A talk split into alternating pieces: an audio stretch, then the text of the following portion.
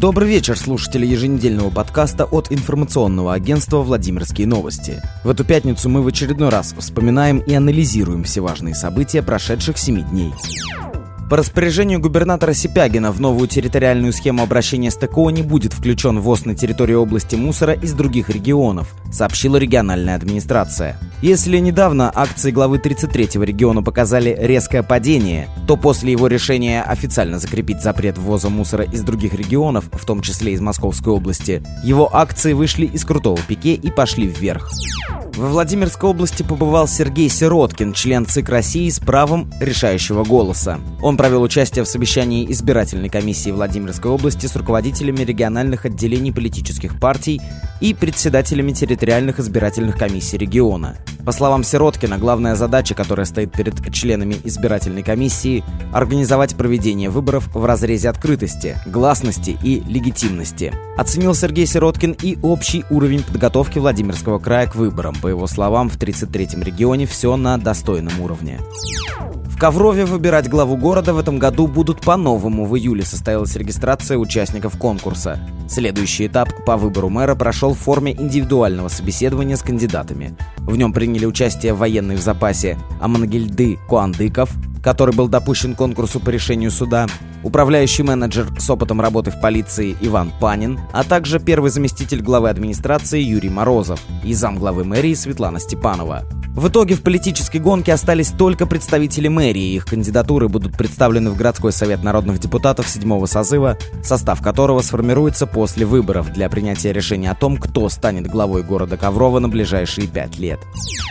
До 1 октября Светлана Мельникова не будет требовать с бизнесменов сувенирный налог. На днях ремесленники города выступили против вводимого платежа на изображение памятников культуры в СМЗ на сувенирной продукции. Копии обращения владимирские бизнесмены направили губернатору Владимиру Сипягину в Российский комитет программы ЮНЕСКО и министру культуры Владимиру Мединскому.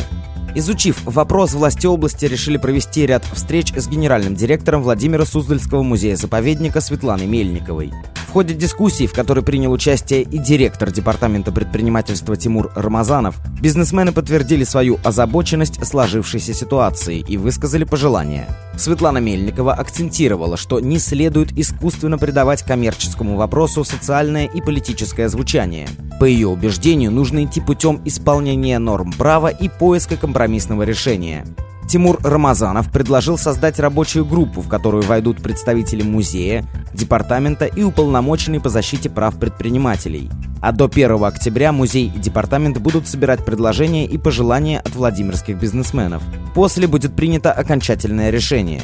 Кроме того, до 1 октября музей воздержится от направления новых претензий в адрес представителей малого и среднего бизнеса. Владимир Сипягин проверил строительство школы в Кольчугино. 422 миллиона рублей на строительство этой школы на 550 человек выделили из федерального, областного и местного бюджетов. Все коммуникации в школе подключены и работают. Отопительную систему запустили еще прошлой зимой. Стройка шла с 2017 года. За это время она пережила более 60 экспертиз, а проект совершенствовался по ходу строительства. Проблемы с финансированием, которые были весной, на данный момент решены. Все деньги на окончание стройки перечислены и освоены. Член Совета Федерации Ольга Хохлова накануне нового учебного года провела встречу с педагогами 33-го региона, где обсуждалось, какие бюрократические процедуры мешают учителям выполнять основную работу – учить детей. По словам Хохловой, она также встретится с представителями Департамента образования и ЗАГС Собрания а после своей поездки во Владимирскую область проведет переговоры с Министерством просвещения.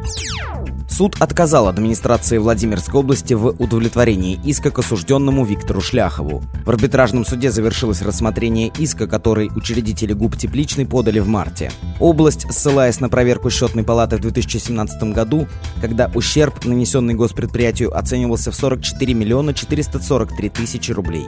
Напомню, что в апреле экс-директор комбината Виктор Шляхов по совокупности экономических преступлений был приговорен к 8 годам колонии строгого режима и штрафу в размере 20 миллионов рублей.